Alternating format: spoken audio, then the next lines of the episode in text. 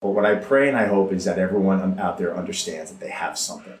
And we can all be good. We can all help someone out. We can all hold the door for, for someone. We can all give someone a dollar on the street. Who knows what they're going to spend it on? But it's still, there's this feeling of doing good. And when you do good, you get that sense of like feeling that, wow, like this is how I like to feel. And that's what's driven me my whole life.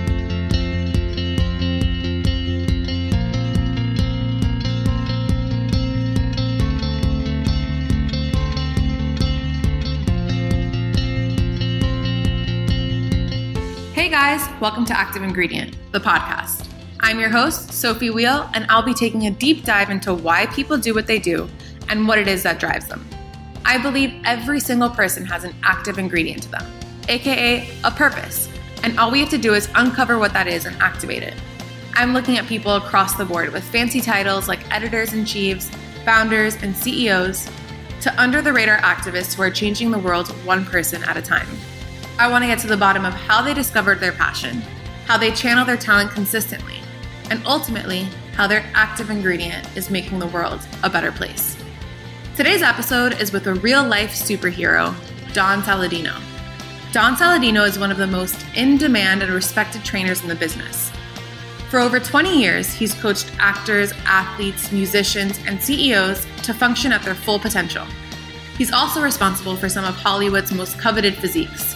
Ryan Reynolds, Blake Lively, Liev Schreiber, Hugh Jackman, John Krasinski, and Emily Blunt are just a few names who have trained with him at his gym, Drive 495 in Soho.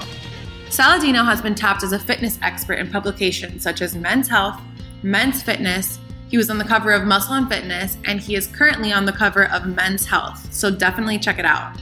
Today, we talk about how Don discovered fitness at a very young age as a tool to cope with his speech impediment how Hugh Jackman helped catapult his career, why spirituality is his grounding force, and what his key motivators are.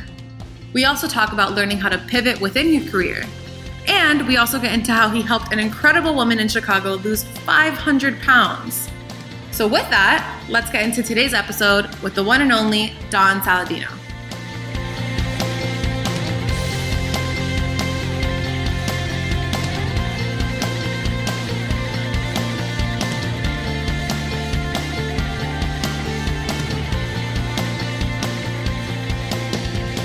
All right, so we are here with Don Saladino at Drive 495, which is his gym space. Mm-hmm. Thank you so much for being on the podcast. You're like, "Mhm, yes, we are. Still trying to catch my breath. Well, first of all, I want to start off by being extremely like proud. I was at Whole Foods last weekend and I I literally screamed. I was like, "Oh my god, That's Don!" okay. And so I saw Don on the cover of Health magazine with my boyfriend and I Men's freaked Health, the yes. hell out. Thank you very much. Congrats on that. That's well, amazing. It's, it's an honor and pleasure to know you as well. Well, thank you so much. Um, so I kind of want to just dive right into Sure. what your role is with Drive 495. And for people that may not know what Drive 495 is, what is this gym? Okay, so I started Drive 495. It's going to be 15 years. We're open 15 years next May.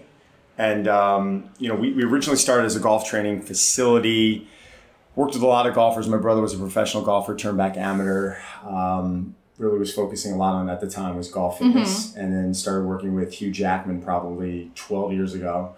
And that kind of catapulted my career in a, in a much different direction. Golf is still a focus of ours, but it's become more of an amenity to our business. Yeah, guys, if you hear a ball being like whacked, Yeah. it's because we are recording It's kind of the quiet in here, but you might hear It some is. gunshots in the is. background. That guy that's doing it right next to us is strong as hell. Yes, yeah, he's, he's, he's killing it. But um, you know, pretty much pivoted from golf and golf fitness into more, you know, you can call it what you want, but strength training, functional training, aesthetics training. It really is. We really molded the worlds of performance and physique together. So we've worked with plenty of professional athletes. We've worked with many celebrities getting ready for the red carpet. So it's pretty much what everyone wants in life. I mean, if you if you ask your typical New Yorker's goal, Yeah. it's to be strong, be mobile, look better naked, have better energy, better sex, all this stuff, all that Yeah. good stuff. And it's just it really is having the best of both worlds. So um, we've created a business out of that. We've been open now, you know, since our pivot, 13 years since our pivot, 15 years total. So.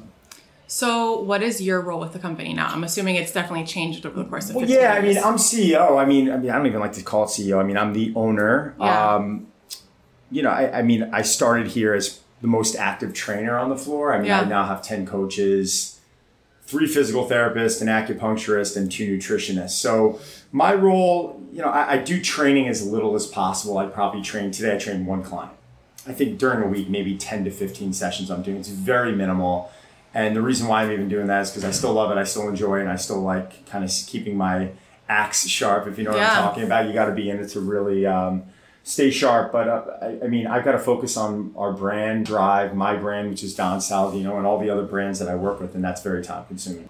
That's actually a really good point because I the whole podcast is about asking people how they figured out their passion and mm-hmm. like working in their passion. And it's I, I honestly like I feel mixed about people saying like if you work in what you love you'll never work a day in your life. And I, I I fall on two sides of the coin with that because like you said like right now you're only training one person. Like at what point do you feel like your love has kind of like shifted for the business side of it and being able to scale so that you're like kind of bringing that message to other people? Or like do you feel like you're missing on actually like doing the work of being a trainer. No, it's it's a great question. Um, I don't I don't miss grinding on the floor as a coach. Yeah. So the days when I was training minimum of eight sessions a day, uh, it would be a waste of my time now to do that. And that's not devaluing training. It's devaluing where's my efforts best placed. And anyone who says, you know, if you love what you do, you'll never work a day in your life. It, I I think this is going to come off harsh, but it's a bullshit comment. Yeah. I absolutely love what I do. This is not a job for me, it's a calling.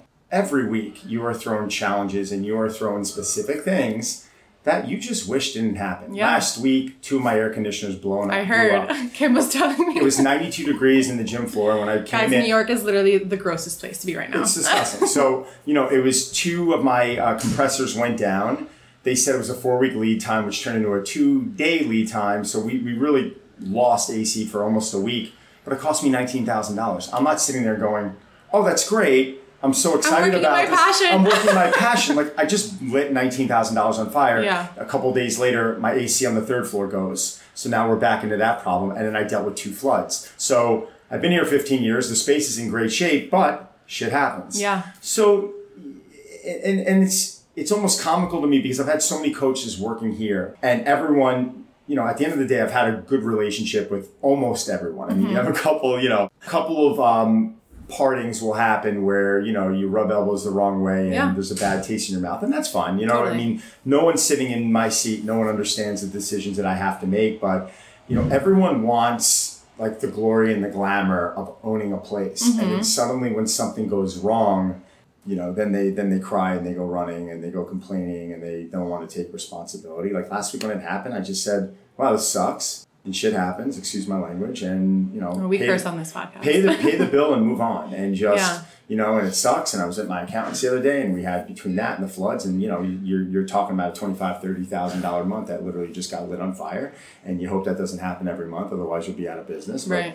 you know it really comes down to just having to accept it and having to move on So, and for the part of that question that was like about actually doing the workout or like, or actually doing the training, do you still feel satisfied with doing it with that one client? Yeah, yeah, plenty. Um, and I still get a great feeling from it as well. I, I had Yeah. someone walk in this morning, not to mention a name, but they came in and they weren't in a great place, and we were able to get their back feeling a lot better and give them the training effect that they needed. And I Yeah. called some audibles on on their template this morning, and they left there and they just were shaking their head looking at me. And it's it's it's a good feeling. That'll never be a bad feeling. It's you know never on the level of a doctor never. But Yeah. um, you know it's like when a doctor's able to help someone out and give them Totally. some type of a solution. When an attorney's able to give someone some type of a solution some type of a satisfaction we have the ability to give someone flip that coin within Yeah. an hour. And that's a special thing. Well, I literally feel like I'm sitting across from a superhero because not only you're physical, like you're 100% what a superhero would look like,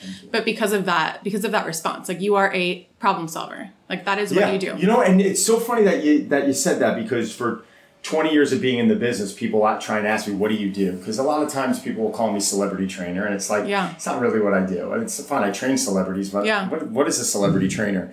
Um, what I do really well is I surround myself with incredibly smart people, and I, you know, I I can get a phone call tomorrow uh, by by someone who has a you know um, a life changing injury or a specific sickness or illness. And I fortunately am affiliated with a lot of people at different hospitals, different boards where I can get MRIs turned over in a couple hours and Yeah. get surgery turned over in less than 24 hours and just Yes, solving problems, getting a PT over to your home, getting a masseuse over to you, getting a trainer Yeah. over to you, getting a nutritionist or someone who specializes in, you know, um, a specific type of nutrition for a specific type of illness. No, I never like to think of it as training. I'm, I'm someone, what I do really good is I delegate and I connect the dots and I, and I try and um, uh, solve problems, exactly.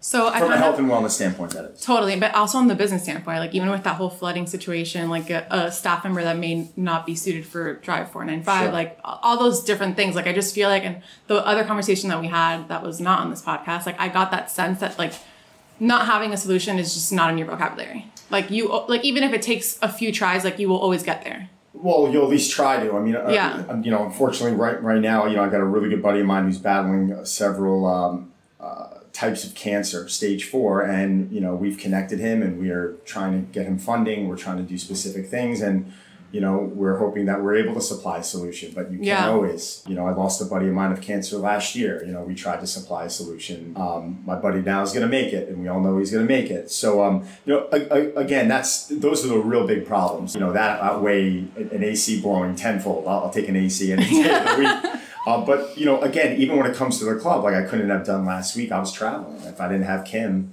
Kim Kim Nunez, who's been my right hand person for the last. I love 10 her. years, she's She's literally the shit. for the last 10 years. But, you know, again, Kim, Kim and I, you know, Kim started with me and, I, and I'll say this to her right if she walks in, like we, we bumped heads for the first year and I didn't know it was going to work out. And How did you find her? Um, I think it was a trainer of mine and I think she came from another club and I interviewed her and I brought her in and we just, I mean, she almost groomed herself. I mean, I think she just realized what it took to run a business and she really became a student and she really worked and, and, and I think kind of stepped out of her body and started analyzing areas of herself that needed work. And I think she was able to look at me and accept me for who I am and Yeah. understand how I tick. And I think she knows that I'm not even close to perfect and she knows, you know, what gets me hot in a, you know, in a really bad way, a cold. And she's able to sit there and almost she she she knows how to work with me, and I think because of that, we haven't had an argument in maybe nine years. I mean, That's amazing. We work together every day, and That type of hire does not. I don't know what. I'd do without her. I mean, I almost I mean, part of my suc- wanting to be successful in this business is you know to be successful for your own satisfaction. Yeah. Part of the reason why I want to be successful not only for my family but it's for her. So I want to take it further back Mm-hmm. to your childhood, or even, I mean, I know that your childhood had a big part of kind of identifying your love of fitness, but do you remember the exact moment where you fell in love with it? I know different moments. Um, you know, I think it started in the second grade when I had a hearing problem, and I've told the story a bunch. And I remember, you know, coming home and being really upset and battling with kids in school and not knowing how to fit in, and you know, dealing with what they would diagnose back then as a learning disability. Things are so much different now. But you know, I have two children, but you know, I think you know, coming home and knowing one day that uh, that baseball was my that was my escape and understanding that I was really good at it. And I remember going into the yard with a bunch of kids and just being a step, a couple steps ahead of them. And I think that's what drove me to become very athletic and drove me to play college baseball. And I think when when the weights really clicked for me, it was one summer I was 16. I went home and I started working out on this universal gym. And I remember coming back into school and everyone was like, "Damn, like what happened to you?" And I was like, "Oh, really?" Like I had no idea. And then I was like, "Wait a second.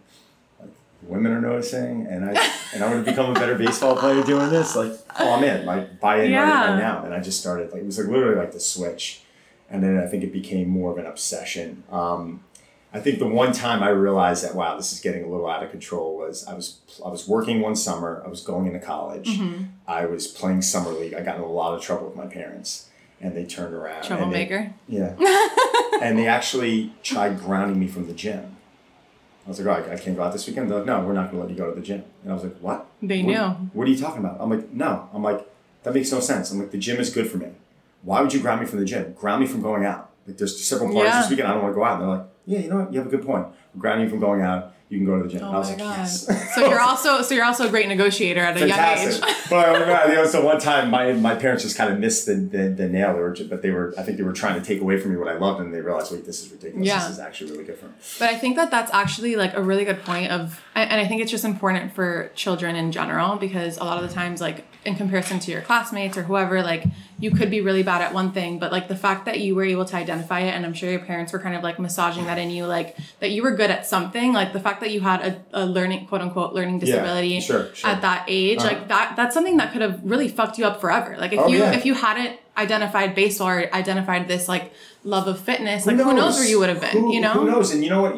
You know what sucks about it is there's a lot of kids out there that are dealing with something. Um, I went. Emily Blunt invited me um, a few weeks ago to the uh, to the AI, the American Institute for uh, for Stuttering. She was a stutterer. I was a stutterer, and I was really honored because I got brought up onto this this panel with Emily asking questions to Arthur Blank, who's the uh, found, uh, the CEO of Home Depot and the owner of the Atlanta Falcons, and there was like me, right there. We're both in suits, and they're asking questions. It was great, but you this young group of, chil- of children, kids, who came up, and they're stutterers, and to just you know, the second I looked at them, I got really emotional because I I, mm-hmm. I, I was able I was able to relate, Yeah. and I was able to. You know, you can look at them and everyone in the crowd, and there was a different level of goodness on these people. Yeah. Because everyone, in a way, I think, dealt with an insecurity. So, you're, so you're, on- you're, you're on the floor with everyone who's in suits, people who are very successful, but they dealt with some insecurity. So the second you met them, it was immediately, it wasn't even a handshake, it was like a hug. Like people were just hugging each other. And when I saw these young kids get up there between the ages of, you know, 10 and probably 17, 18, and they all had stutters, and they were so positive and so incredible. And it took them a while to form their words and form their Yeah. sentences. But when you turned around and looked at everyone in the crowd, everyone had smiles and everyone had tears in their I'm like eyes. literally getting Yeah, and it was, but it was one of the nicest things I've ever experienced. But yeah, not every kid's gonna have baseball. But what I pray and I hope is that everyone out there understands that they have something, and we can all be good. We can all help someone out. We can all hold the door for for someone. We can all give someone a dollar on the street. Who knows what they're gonna spend it on? But it's still there's this feeling of doing good, and when you do good, you get that sense of like feeling that wow, like this is how I like to feel, and that's what's driven me my whole life. So I know even when I get into a bad place emotionally or men- you know mentally, I try and put myself into an environment where I'll like go to church or I'll go try and donate my time or you know, I get so many DMs that you know I might jump on a phone call with someone or DM someone a long paragraph and they're like I can't believe you got back to me but I'm helping someone. Yeah. So I know me helping someone it's in a way very selfish because it's it's it's, doing good for someone good. else, but it's Yeah. making me. I'm doing it not only to help someone, but to make me feel good as well. Yeah. But you know, whatever works.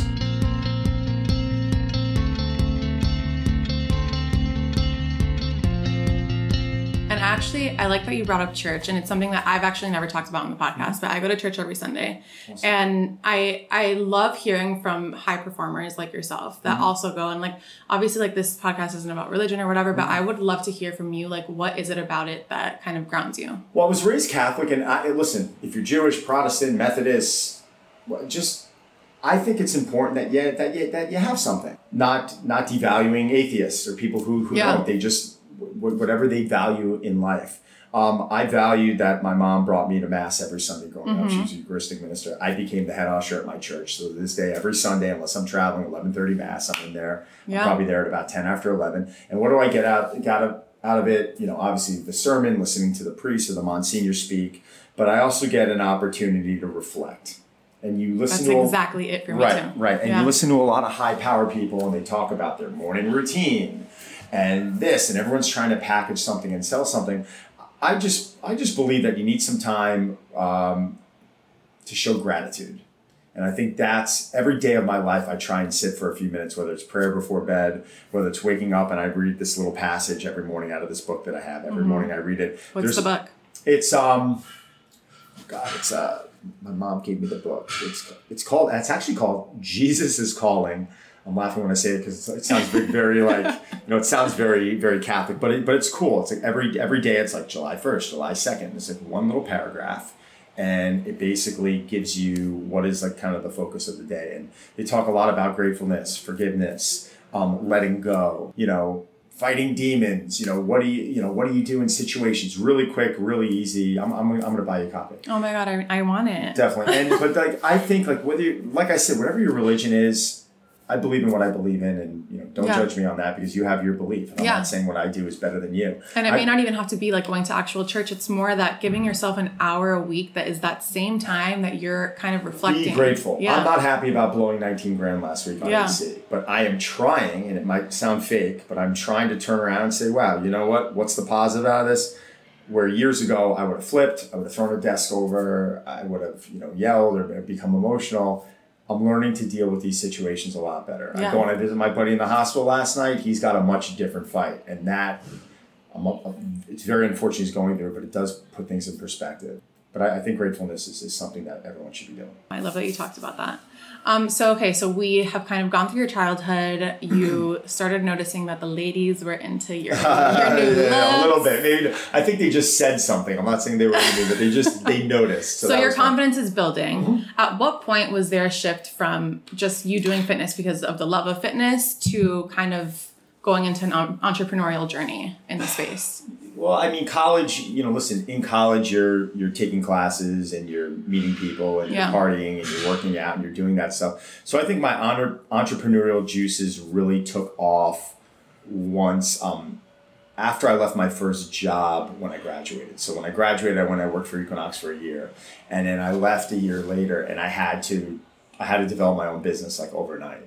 So it Why? was- you know, they got sold and they're, I won't necessarily say they're rebranding, but they're taking a different shift and there's different pay structures and thing, things I look back on now and I'm like, I get, you know, why they got rid of a lot of people, but it just wasn't a good fit for me anymore. And I remember within 24 hours, I think I tripled my yearly salary. So I set myself up on a path to triple that. And then I think a year later, I doubled that. So, you know, by 22, 23 years old, you know, I'm making 200,000 bucks. I'm doing pretty good. Um, I'm living by myself in New York City. I got a great apartment on 57th Street on the 31st floor. And um, I think I bought my first place by 25, 26. And That then I- like literally unheard of. Like God bless millennial. Like we're so screwed. Oh yeah, I mean it's it's no trust me, it's it's hitting all of us now. Um, but uh, you know, I not to not to shine it like I, I was some huge success. I just I had some opportunities and I had some really good fortunes fall in my lap, and I had some things happen that were fantastic. And even opening this place, I became really good friends with the director of con- construction for a place called Millennium Partners. He said he'd come in and do the construction for cost and. How did you even have that much money though to like build this? You have to? Raise. You have to raise. You go to friends. You go to family. You go to whoever you can get a dollar from. But like you say this as if it's like duh, right? Like and to You you, put together a to you, plan. no, yeah, but to you it may be duh, but like to a lot of people and like most people, I would say, like that's a humongous, Yeah. a humongous task to take on, right? Yeah. First of all, how did you have the courage to be able to say, "Oh, I know I'm going to be able to raise this money"? And Well- second, like, did you have entrepreneurial parents? Like, how how did you become this person? My parents this were in catering. Um, I, I came from an entrepreneurial family because my grandfather, who helped me out drastically, Mm-hmm. um, he passed away at around the time when when I opened, right around that time. Mm-hmm. So he saw me kind of. He kind of set me off to sail, and I think he kind of gave me that blessing, and he definitely helped me out from a funding Mm-hmm. standpoint. But um, you know, how do I? How did I get the courage? I don't know if it was courage. I think it was more stupidity. Because when How old were you? 20 i had this place open by 28 29 so i think by then and i've got people that i know old trainers friends that you know open small places i'm not devaluing it's just different like Yeah. if you're opening a 1500 square foot facility it's just different you open a 15000 square foot facility like like this i remember at one point when we had to make our shift we were burning 70 grand a month we were just losing you know, I mean, the overhead here is high. Um, so I think it was more being naive. I think it was more just believe. It's a combination of believing in yourself, but also being naive and not fully knowing what you're getting into. Um, but I had to recreate. We had to recreate this place. You know, two three times. They went from a golf fitness training facility to you know what it is today but then we launched a digital company and that that technically mm-hmm. failed and then you know launched another digital company and i've gotten with like three or four brands and some have done amazing and some haven't done well so you know it's very easy you know you look at someone and you say oh wow they seem like this this like Like this where of success, yeah. and I'm like jesus like i i burn money That's what and- I want to talk about more. Yeah, like, yeah. so with all these pivots, how do you identify the next thing? yeah i'm doing it right now like this second i'm doing it because i've been open for 15 years Which I is funny because right now you are literally on the cover of Men's Health. You are the epitome of success. Thank you. And that's, I mean, that's great. That's I great feel that like I'm are. doing it now because I've been open for 15 years, and I and listen at, at, at a certain point, this here, like the place we're sitting in, it's got to go away. It's either like you expand, you sell, you move to something else, you decide to be more uh, scalable, you focus more on personal brand. Like, what is it that you're going to do? And what I'd like to do is, uh, is you know, uh, there's one of my celebrity clients that I'm focusing on partnering up with, and pivoting this place into another location and doing somewhat of a scale. Pivoting as in like this will no longer exist and it'll be a new space or you'll have a second space. Probably a new space. So Got we it. probably want to right size. This place is 15 years old. I Yeah. mean, it's it's you know um, I have 15,000 feet and we're paying for 15,000 feet and we only have 10,300 usable. So we can get into eight or 9,000 feet and you know just bring your overhead down and you can move your your infrastructure and your Yeah. trainers and your membership over a few blocks away and you can just do things better and smarter. So that's what I'd like to do, but you know, there's so many opportunities getting thrown at me right now. There's like three brands that I'm working with. I'm starting to do a lot of public speaking. I have my digital platform that's starting to do really well. Um, it's really cool. Like last week, I was in Long Beach speaking. Next week, I'm in Rhode Island speaking, and there's uh, you know this company Which is like so cool coming from the background of having been a stutter or like a Oh, quote yeah. unquote learning Oh my God, how, like, like- that's incredible. how like crazy that is too and I- i'll actually sometimes i'll joke around about it because sometimes i'll be up there and you'll you'll hear me like right there i just did it you, you know No, you you'll, did you'll, you'll see most people like don't really pick up on it but i'll pick up on it and i'll Yeah. make fun of it i just think it's something that i'm so proud to have had that in my history and i'm, I'm so happy to be able to affiliate myself with those people because they're such good people and um, you know it is what it is. It's not really a disability or a problem. It's just kind of part of my personality. So um, I, I don't know fully where the business is going, but I know it's all good. but how do you how do you like check in with yourself to identify what that next thing is? Well, I, I think you've got to set up like a, right now. There's a plan A, plan B, plan C, and I'm not necessarily saying one. I know what I want to do, so I know plan A is like what I want to do. But if that doesn't work out, that doesn't mean plan B or plan C isn't going to be more successful.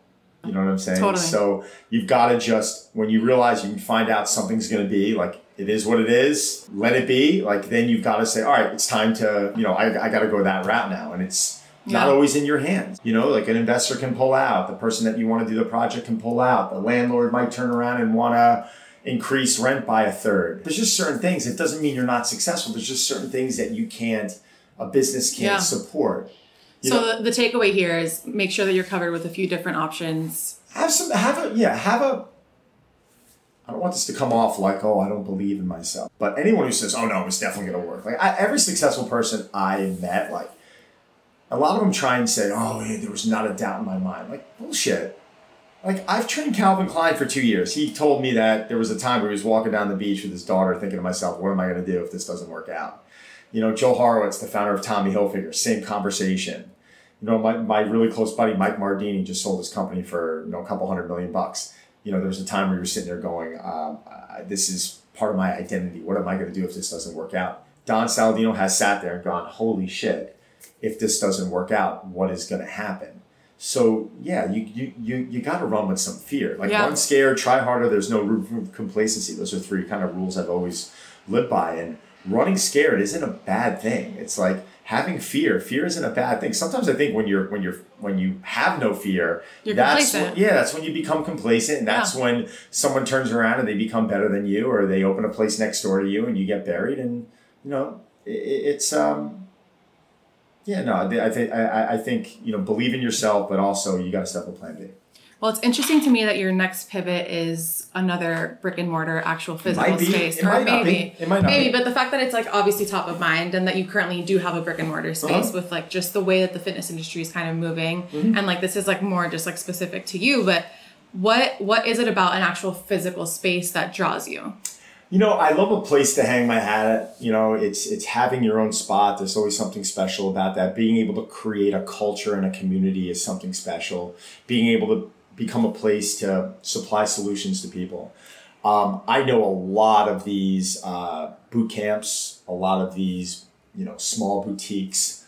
They're, you know, people. Some people are enjoying them, and you know, but it, it, there's really no true. Um, it becomes very sloppy. Yeah. I think that's a polite way of me of me putting it. Like any like a club prom- club promoters now are turning around and they're hiring a trainer and they're turning a room up to 110 degrees and they're Yeah. lowering the lights and they're turning on the music and they're like, let's just move, move, move, move. And then people are like, well, I'm not getting in better shape or Yeah. I'm getting hurt.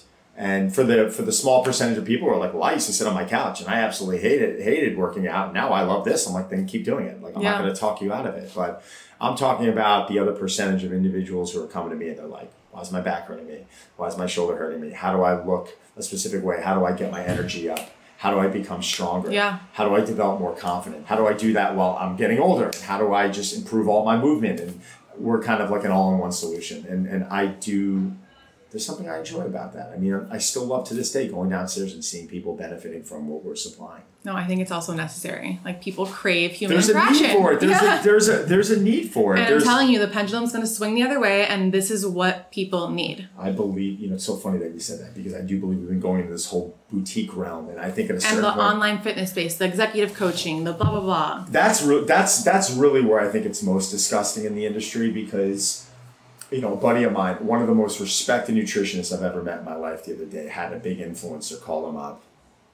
She had not to mention any names, but she had terrible, you know, issues, digestive issues, and mm-hmm. basically hired him for all these issues. She doesn't know anything about training. She just has a great body. And he gives her all this information and he does everything he needs to do for her. And she shafts him out of money. She doesn't pay him any money. And then she turns around and on her site, she tries and turns into this wellness expert. She takes all the information that she stole from him and starts putting it up. And this woman wouldn't know how to train herself out of a, That's you know, so out of a, out of a, off of a yoga mat. Yeah. So, um, And not to say that all executive coaches do that, but I just think that it's important to have a physical no, but, space but, too. but a lot of them, no, listen, I know a lot of coaches that do not have a physical space and they're phenomenal Yeah. coaches, but they're coaches. You know, my close buddy, Ben Bruno, um, he has a physical space. It's in his garage and it's small. And I was there last week and he was joking around about it. Ben's a phenomenal coach. Ben is someone I would have anyone, I would put my kids to train with Ben. He's, he's that good. You don't need your own space to be a great coach, but you have to be a coach. The problem that I have is influencers turning around. This is what works for me, so this is what's going to work for you. And then they go out and they take a quick weekend certification. And but if it works, it works. You know, if, if someone's enjoying following that person and it works, it's great. But if you're looking for a solution, if you're having issues, if if something's not working, you you, have to go to someone who can troubleshoot and who can solve problems.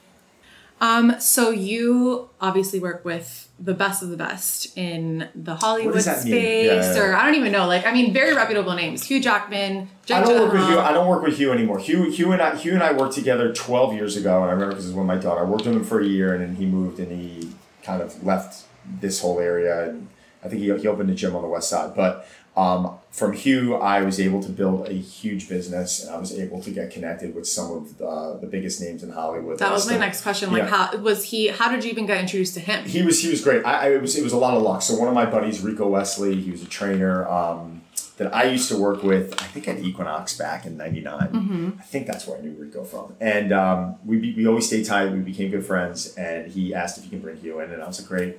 Him in a To this space? Yeah, I was like, great, come on in. And I think at the time where he brought Hugh in, uh, Rico's wife had triplets, and they were moving. And I think there was just schedule issues and. You know, Rico had a conversation with me, and he- Divine intervention happens, and yeah, well, you're the Rico- trainer. I think Rico was just like, listen, listen. Hugh's trained with a thousand trainers. Yeah. I mean, um, you know, I'm, I'm, I'm happy to take credit because I did prepare him for two really big movie roles, and I did. Which ones were they? Uh, Australia and the Wolf and Wolverine. oh, casual. Yeah, so you was- created the Wolverine. I wouldn't. I wouldn't just say Just that. take the credit. Hugh did. Hugh did. Hugh, listen. Hugh works really hard. I think what I did with Hugh was I definitely directed him and I and I introduced him to some specific things. And he wasn't huge in the lower body training at the time, and we got his squat really strong. And um, there was a lot of good stuff that we added in there, and I was proud of the work that we did with him. It's, my training's evolved so much since then. But Hugh introduced me to Ryan Reynolds. Um, I think where was it Ryan? No, he introduced me to Scarlett Johansson, and then I met Ryan Reynolds, and Ryan ended up to this day becoming like family. And, also, he's uh, your twin, by the way. Not you really. guys- Ryan's way more talented. No, but you guys than- look a lot alike. Has anyone told you that? No, I don't think so. okay, We well, just- you really do He's taller than me and way more wittier, and I would never get. I would say the thing about Ryan is I would never get into a verbal dispute with him because he would just bury me in two seconds. Oh, so, that's cool. That's good yeah, to know. He's, he's very. Uh, he's the Right. kindest human being, but he's way too smart for me to get into a verbal dispute. with. Interesting. Um, that's why he's so talented, and I think that's why he's able to, um, you know, come up with And navigate the space the way that he does. He's yeah. just he's he's unbelievable. Yeah. He's just and you're around him. He's such a good person. He's done so many good things, so many charitable things that he doesn't talk about, and he's done so much good for so many people, and he just keeps it under the radar. So and uh, cool. he's a beautiful person. Uh, but you know, then Blake Lively and Blake has become you know like family, and then Yeah. they introduced me to John Krasinski and Emily Blunt, who have become, you know, I mean, like, become literally so. Oh my god, they're like they're one and like. There's two couples right there that are incredible. So you know, I, I'm more I'm more honored to know them. It's Yeah. less about the celebrity and it's less about that stuff. I think when you get to, to get together with them, you see what type of people you are. That Yeah. you, you want to be around good people, and I think Yeah. that's why I want to be around them. And I think as my career goes off more and more. It's um, I, I was never one to want to disclose that I worked out with them, and I think there was a period of time where you kind of have to. Yeah. And now I'm at the point where like I don't even really want anyone to know because I just want to focus on them and their their privacy. Totally. But a lot of the magazines, a lot of the tabloids, they're, they're the ones talking about it when someone does an article. Yeah, and you and I have talked about this too. Yeah. Like the the space, like obviously, like having those names and like that's, they're cool that's about my- it. Yeah, They're cool about it, but I always feel a little like, oh man, like I'm talking about them, and I No, just I don't I never want them to feel like that. Um, that, that that's you're like why I'm in it. leveraging them yeah, yeah, yeah. totally. But I mean, I I do think it is important because the level of success that you've had probably like it catapulted with Hugh, and, And a having, lot of it is because of them. yeah, and a lot, and that's that's like something important. I think that we should talk about because where you are today has a lot to do, To do with with the celebrity. the names, but like the fact that you got those names were due to your talent. So like it's like a, a give and take, but I think it's I'm humble enough. I'm humble enough to to understand that if I didn't have those people, No, you're incredible, but thank like you. No, no, no. But I'm humble enough. But uh, uh, thank you. But I, I thank you. But I, I want to be clear about that. I'm humble enough to understand that my career wouldn't have catapulted the way it did Yeah. if I did not have those people. Yeah. Am I the same person? Yes. Am I the same coach? Yes. But you can't tell me anyone that it doesn't help out. Of course it does. And I am forever grateful for them.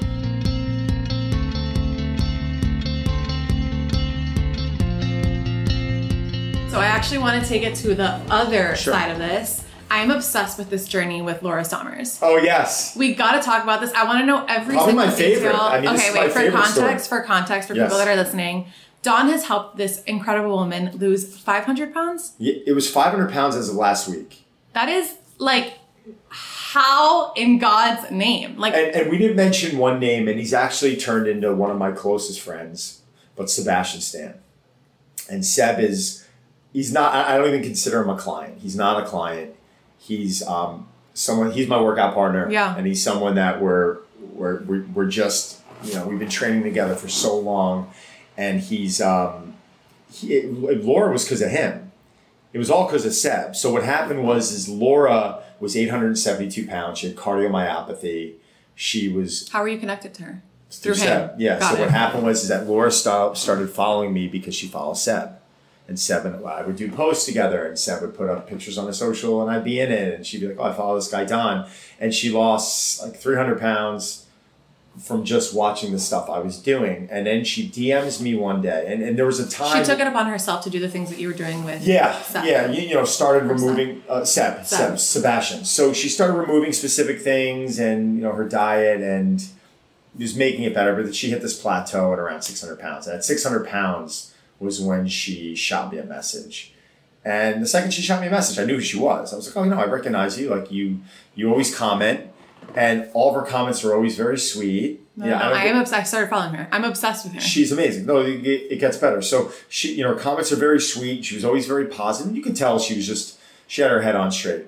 And I said, "What's your phone number?" She goes, "Excuse me." I said, "I, I want to talk to you." And she's like, uh, she got like all nervous. You know, I call her. I'm like, "Hey, it's, Don." She's like, "I can't believe you're on the phone with me." I'm like, "No, let's let's talk." Like, what are you talking about? Like, how much did you weigh? She's like, "I weighed eight seventy two. Like, what are you now? She's like, six hundred pounds. I'm like, all right, listen, do me a favor. This is what I need. I said, I need you to get me, um, I'll help. I said, but I need you to get me a consent from your doctor. I need you to get me your, some medical reports. Send me a picture. I want a before picture just for us. Because I, the purpose of the before picture, and I told her this, I was like, I just wanted to know you were telling me the truth. Like, I Yeah. didn't see, like, I, didn't see a picture of you. I didn't know what you looked like. You weren't posting any pictures of yourself on. I went on her Instagram. There was no pictures of her. And um, send me a pic. She sent me a pic, and I was like, okay. Like, send me the doctor's report. I'm like, okay. And I'm like, call her. I'm like, are you ready? She's like, yeah. I'm like, all right. Um, Where does she live? Chicago. So we, um, I started with a diet. I wrote her out a diet. I sent her, and I'm like, listen, Laura, if I'm going to do this for you, she's like, Don, I can't afford you. I'm like, I'm going to do it for free. I'm never taking a cent from you if you do what I tell you to do. The second you push back on me, I'm done. I'm out. Like, there's no room for pushback here. But you got to be honest. I'll know if you're lying. I, I can. I'll know if you're lying. I wrote, I write out the diet. She's immediately like, can't do this. Laura, just had this conversation. She's like, no, you don't understand. I'm on food stamps. She's like, I can't afford to go buy this stuff. And I'm like, interesting. I'm like, all right. I'm like, let me do a diet on food stamps. So I'm like sitting there and then, so we start with the diet and I'm like, how much can you walk during a day? Can you go out and buy a step tracker? She's like, no, I can't afford it. I'm like, all right, listen, you have your phone, measure steps. How many steps is it saying you're measuring? She gave me a number. I'm like, that number's bullshit. It was way too high. I'm like, all right, we're just going to use this as a, I'm like, that number's wrong. We're going to use this as a quantifiable number. So she start, has to start walking in the house because it's like winter time. She can't walk outside because she's on a I'm walker. also like assuming that at that weight you can't really walk too far. Right, you can't walk Or that can't far. up, really. She has a walker. There's ice outside, so she's living in this house that's not a mansion, and she's got to walk up and down the stairs. And I have her tracking steps. And um, I'm honestly surprised she can even go up and down the stairs. now, so the first time I remember, I, I, the first time I had her, I'm like, "When's the last time you got on and off the floor?" And she's like, uh, "Years. I don't know. Like I haven't been able. to, Like I get on off my bed, but I've never gotten off and off the floor in years." I'm like, "Set your timer and get back to me. How long does it take you to get on off?" She goes, "What side? Like, Whatever side you feel stronger on." She calls me back and she was like, "I don't remember if it was the right or left side. I think she said right side. 15 minutes." It Took her 15 minutes to get off the floor. I'm like, if you're gonna do it, do it near your railing because you may, if you can't get off the floor. And that's what we started with. And then suddenly it became um, a step challenge. I said, You owe me a 30 day step challenge, and you're going to walk um, 2,000 steps a day or whatever it was. And it's a step challenge, and you're going to put a board in front of your chest, and you're going to put the number one for day one. You're going to photograph it, and you're going to DM it to me so I know you're doing it. Going to my DMs now, I probably have like three years of, of pictures I never deleted. Day one, the next day, day two. Her and I communicate to this day every single day. Now, fast forwarding, we have a meal delivery service sending her her food. I had True Form treadmills deliver her with me to Chicago. We surprised her with a treadmill for the wintertime she can't walk. I had my buddy Rick Mayo over at Anytime Fitness. They comped her a gym membership, and we have Dylan Fogarty right now, their top trainer, training her five days a week for free, and he communicates with me weekly. Um, we have Garden of Life sending her shakes and, and bars and, and sending her stuff to just, you know, get her by. And um, it's this incredible team effort. And every day she's at the gym now.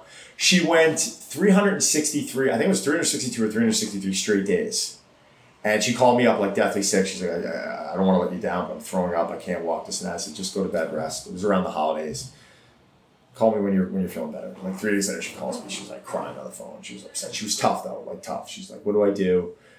Because she was sending me the uh, the number, and I said, "Write the number one, erase the board, erase the three sixty two, write the number one, take a picture, send me the fucking picture." And I said, "I want you to post about it. I want you to tell your story." She goes, "Why I let you down?" I go, "No, you didn't. You inspired people because you're going to show them how you get back on the fucking horse." and she fell and she fell off and she got back on and she posted number one. Now I think I don't even know what her thing says. I mean, I think she's like 500 days in and she's doing like uh, 60 days opportunity. So I have a thing right below. It's like opportunities, like how many days uh, was she assigned to go to the gym and how many days did she miss? And she's missed like one day in the last like 60.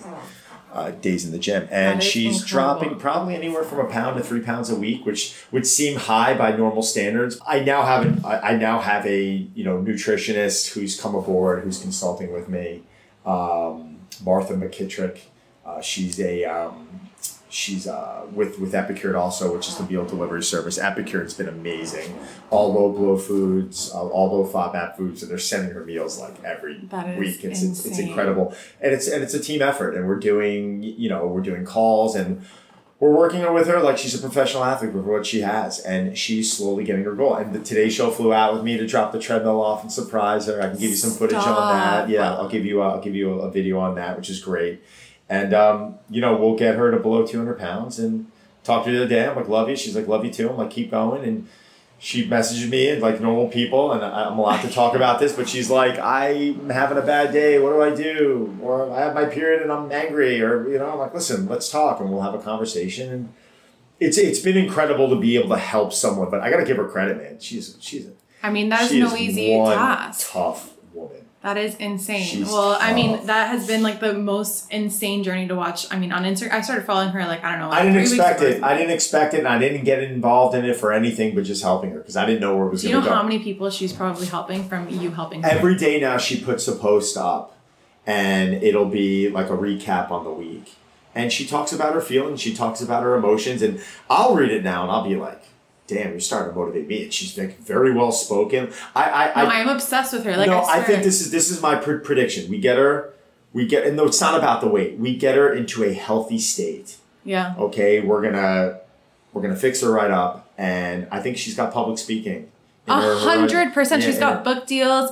Laura, I'm obsessed with Yeah, you. Yeah, she's the best. She's uh, Like, oh my god, I can't get enough. yeah, she's the best. It really is special. Well, a very, very cool story. Well, we'll we'll we'll uh we'll do an intro the next time she's in town. Yeah. Let's do a sit down. She's Oh my to God, get an interview by you. please. Yeah, it'll be fun. I actually would love that so much. I could set that up easily. Laura, Um, you're doing that. Yeah, Laura, Yeah, you're gonna come on love Active you. Ingredient. The best. Um, actually, speaking of active ingredient, um, the whole podcast, like the point that I'm doing this is to help people that may not know how to identify what it is that that's that thing in them, and like people that are just so lost that they feel like they don't know themselves or they don't they don't even know the questions to ask themselves. Like they may may be at a nine to five and not to like shit on nine to fives, but like a nine to five that doesn't mean anything to them or whatever, and like now with what we were saying about everyone like shouting from the rooftops like work in what you love or whatever like it's not even about working in what you love it's like how can we help people ask the right questions to themselves Well, I think the first the first thing that I think most I want most people to understand is that just because someone's successful at what they do doesn't mean that they have it figured out. You know, like so true So no one said that Yeah, so so just because someone's making a lot of money or they have a beautiful family or they're good looking or a good build, like it does it doesn't mean they have figured it out. And I know that because um, I have a lot of good things in my life and I don't have it figured out. And I'm still leaning towards people to help me not only make decisions but get you know get a perspective on something. It may not even be about decisions. I, I spoke to my really close client the other day, Dwight, and I was going through my different options and one of the smartest guys I know, and he gave me some incredible advice. So I think that's the first thing. is I think a lot of us put pressure on ourselves because when you think that everyone around you has it figured out, it makes you feel inadequate. that's exactly why i'm doing this because Right. everyone's probably comparing and it's So- like and, and that's what's bullshit. That's what I hate about social. yeah Um, what I hate about social media is you get people and they're just putting up the best of them on it. yeah and you know they gotta they gotta understand you know I, I did a post once of lauren and i having a conversation it wasn't wasn't the greatest conversation. It was more like what she was fighting with and it just it, it showed a discussion. And rather than everything always being orchestrated with like the perfect cameras and the perfect lighting like i think we i think people out there have to realize that there's a lot of imperfect going on there. So i think that will just that in itself sh- hopefully will kind of get people to relax. And then um, I think at the very least, if you don't have that thing, if you feel like you're someone who is, you know, well, you know, maybe I'm not athletic, or maybe, you know, maybe I, I don't have a job that I love, or maybe I don't have a great family, or maybe like, you know, maybe, Yeah. you know, I think there's still, you could still become impactful for someone else. I do know that I haven't met anyone in my lifetime that doesn't feel good about doing good for others. And if there is someone who doesn't feel good about doing good for others, I don't want to know them. These are people I don't really want to be around anyway, so they're doing me a favor. But I haven't met anyone in my life that hasn't put a smile on their own face for putting good. I met some pretty terrible people, but even those people, I can tell that Yeah. they feel good when they're able to help people out. So um, start by helping someone out, doing one good thing a day, do something that's very unselfish, hold the door for someone. You know, just be generous with your time. Do something that's low co- no cost. And I would just start there and start building Yeah. on it and start trying to get your mind into a good spot and start trying to surround yourself with people who are positive. Like I love being around people. Oh, you know, I got the great privilege of meeting this guy, Jason Redmond, uh, the other day. He's a very well-known Navy SEAL, and he was um, you know, fought in Afghanistan and Iraq, and he's very well decor- decorated. Sorry, and um, he was involved in a you know terrible gunfire and spent a ton of time in the hospital. I'm reading his book now, and I met him, and the second I got around him, I was like, oh my god, like it wasn't because he was a Navy SEAL or because you know because he's so tough. He was a good person. You know, his other buddy Shane, good person. He was a SEAL also. These are these are these are guys who you know have given a lot for their country, but they've also you know they understand a lot about the spirit and the mind and about being there for others and about doing good for others. And when you get around people um, who you see are that good or successful Yeah. or whatever it might be, I'm the type of person like that's who I want to be around Yeah. for just the reason of like, oh wow, like I just feel good being around you. Like I'm enjoying learning from you. I'm enjoying talking to you. Like Yeah. it's making me a better person. And that might sound selfish, but that's that's, That's kind of where my of that's the Yeah. beauty of it. That's where my priority. That's why you know I love you know I love my wife so much because she adds so much value to my life and she Yeah. does so much for me and she's just she's so unselfish with her time. And like I did, I did a PowerPoint last week, and right afterwards, she's like, "Oh my God, you, you, like, you did so great, but let's sit and talk. Like I, I got some stuff for you." And I was like, "Oh my God, what do you have?" I wasn't like, "Oh, it's my wife talking to me about this." Like no, I was like, I, I knew what she was going to tell me was good stuff, and she literally had like a whole page of notes. Oh my god, I love And this. she's like, boom, boom, boom, boom, boom. We just sat down. I'm like, yeah, but do you think this and do you think that? She's like, I got some ideas. Let me put it together. And last night she called me up. She goes, I laid this whole thing out for you. What do you think? And I was like, oh my god, like That's amazing. I couldn't do this myself. like, are you I kidding me? And that's, but that's like, I love my wife, but she just, she brings so much to the table for me. And it's, it's nice when you want to give to someone and they want to give back. Then you're around, then you have a team. My team is really strong. Would you say that your team is your active ingredient?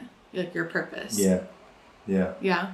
because it's not only it's not as much about putting money in my pocket listen i want to make money i want to be successful for me materialistic things they're not as they probably used to be more important now it's more about me and my workout partner tone getting like a great workout my body feeling great knowing that my business is going in a good direction i'm able to make my employees happy and my clients happy um, building brands working with brands like i'm working with this company halo now we're a solution for people halo i love Yeah, didn't I actually I wanted I wanted to bring them up. They're Yeah. they're a question of mine. I mean, just as a caveat to Sure. anyone listening, Halo is one of my clients, and Yes. that's actually how Don and I met. Yes. Because Don is one of their ambassadors. But I started my company so that I can only be representing brands that I'm obsessed with. And Halo is definitely one of those brands. And I wanted to talk to you because you are someone that I'm sure is approached to by. Every sort of huge name, Gatorade, Propel, Under Armour, whoever, like, I'm sure wants you. You know what I mean? I've got, you know, I, I, fortunately, like I've spoken to a lot of different companies, and the thing I loved about Halo, first off, they came referred to by one of my investors, um, Tony McCann, who's a very good friend. And um, when Tony says someone is worth talking to, I'm like, it's not even. I'm like, okay, uh, can I meet with him yesterday? Like, Yeah. just, he's just one of those guys. He's a total winner and a great person. But um, I met with um, Anshuman. I'm sorry, I met with Robin Chauvin 1st Mm-hmm. and hit it off with Robin. Like smart as a whip, man. Oh like my she's she's got her. I think she worked for. Did she work for J.P. Morgan? Maybe I think it was Yeah, J.P. she was on finance for like she was on finance and Yeah. knows numbers, but I just had this really nice rapport with her, and she was she was smart. She's no bullshit either. No bullshit. Like no, she don't Yeah. mess around. And um, then she, uh, then they introduced me to Anj. Then then they sent me the product, and I'm, I'm thinking to myself before I got the product. All right, well, Tony says it's good, but Tony's not a nutrition guy. But Tony's not gonna get anything bad. And I looked down at the product, and I was like, whoa. Because I don't drink anything but water and Yeah. maybe a little bit of alcohol when it's time to have some fun. But I was like, whoa, like this is really good. Yeah. Like I, I try and almost concoct this same formula at, at my home, but I, I'm never as successful because you just can't get flavor out of it. And um, I looked, I go, this is amazing. And I tasted, it, I go, this is amazing. And then I knew the proof was in. I would drink it myself. Mm-hmm. And I've been I've been handed so many products, and I'll take a sip and I'll kind of put it away because it's just I don't want it going in my body. Um, I have a Halo every day. It's the only thing So I've do cons- I, except for when they don't send me product, guys. Like I right now do We need more have- product. We need more product. If you're Um, listening, They've been amazing, and you know what's actually delicious too? Mixing it in tequila is probably one I've of the most heard. I just I have a fear of doing that because I drink Halo to feel good at like around three or four when I need energy, and I like actually find I actually find um, I'm scared that I'll in my head I'll like I'll associate it with. I drink tequila. Halo. I drink Halo. If I ever have a couple drinks one night, I'll have a Halo when I come home, and I'll have a Halo when I wake up the next morning. But if you ask me, my go-to to mix like with tequila, I would mix a Halo with it. It's delicious and crushed The ice. lime. Oh my god! No, Oh I'm God. sure. I'm The sure. lime like, with a lime. I it's like- know. I know it'll be You be got delicious. a little bit of salt in the Halo, which is kind of making giving a little bit of like Yeah. a margarita flavor. But you're re, but you're also Fuck like it, I'm trying it You're this hydrated. No, I'm trying it now. We're, we're going for a drink right now. Once it's over, Yeah. no, you're not gonna have some fun. Um, no, but so then I met with Anshuman, and I think the icing on the cake for me was he's like, listen, we want you to come aboard not as an ambassador, but our chief wellness officer. We, um, chief wellness advisor. Sorry, we love what you believe in. I'm hitting it off with you right now. I'm a great judge of character. And then he brought in his team and his team of like 18 people. He's like, everyone here, for the exception of like two, was with us with our last company. And right when I heard that and I saw the community and how they would deal with them, I was like, all right, when you guys going to get a deal done? And then when I when I went to him and I had my agent negotiating a deal, he came back and he was like, we're going to do this on the deal. And it was a little bit sweeter. And I just looked at him all like, Anshuman, I, I didn't, and he was like, no, you're, you're, you're worth this and we're going to get our money out of you. Don't worry. We're going to all do really well with this and we're going to supply something for the public that's going to be a solution. It's going to make them better. It's not just Mm-hmm. about making money, but it's about giving people something that they need that's going to make them better. I was sold. That was it. My agent got off the phone with me and he said, dude, let me tell you something. Me and you've been friends for eight years. Troy Bailey, he goes, if you're ever going to do a deal with any company, do a deal with these guys. It was one of the easiest deals I've ever been a part of in my life. They were That's amazing. unbelievable. Yeah. They were fair. They were great. And No, and the product is just truly it's so good. awesome. it's awesome. I love them. I love Robin. I love Anshuman. I will sit there and, you know, I, I promote the product tirelessly every day. So do I. On They don't even know. Like, I I don't have to post. I don't have Yeah. to do. But every day I'm dropping off like a VIP box or handing someone a halo or Yeah. being like, look at the company I'm a partner in now. I'm so proud of it Yeah. you know, I'm on the Muscle and Fitness podcast yesterday and I'm drinking it because, you know, I needed some electrolytes. and I'm like, I'm looking down, I'm like, oh wow, this is actually good advertisement for Halo. It's just like, it's second nature to Yeah. advertise it, but I'm, I'm, I'm so psyched. From like a health perspective, can you Yeah. and like an expert, I guess, Yeah, sure. perspective, can you explain why electrolyte is an electrolyte water or an electrolyte beverage like Halo is more efficient Well, than regular you know, your body needs electrolytes. This is what um, enables us. like, do we need it just to work out? Or No, no, Okay. no. We need electrolytes for us to breathe, for our hearts to keep beating, for our brains to function. Mm-hmm. Um, you know, electrolytes are really salts.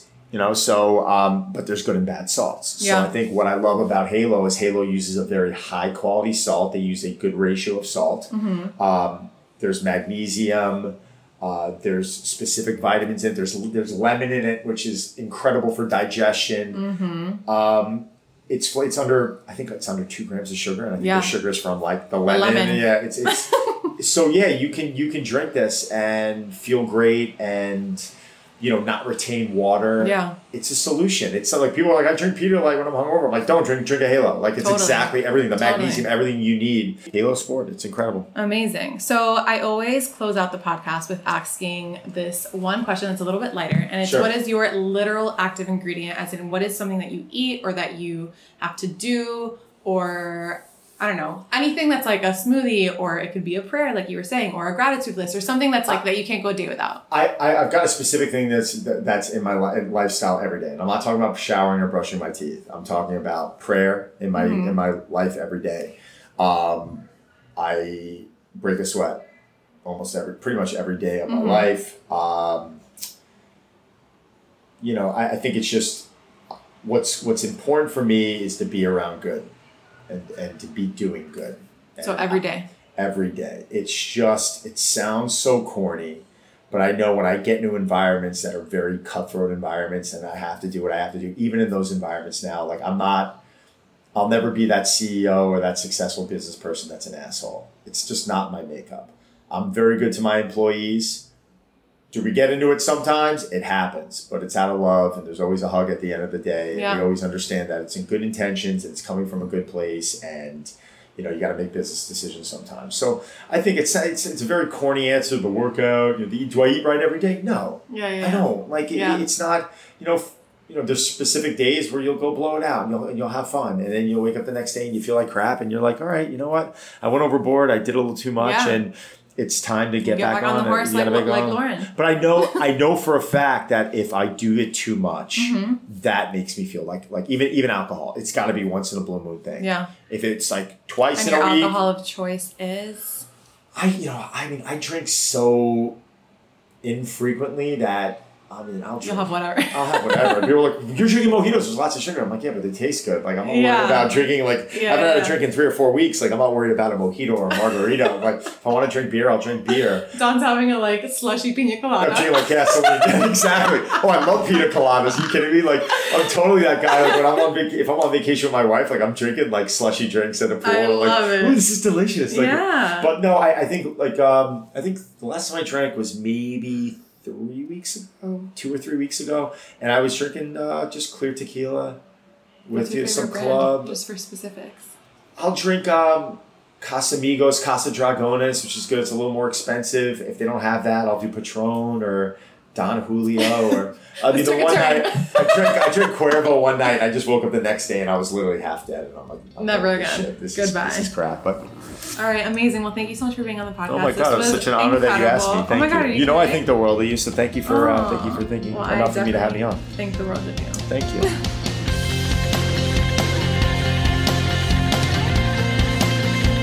Thank you guys so much for listening. Please take a second to rate and review us. And for more inspiration and quotes from the episode, check us out on Instagram at Active Ingredient. See you guys next time.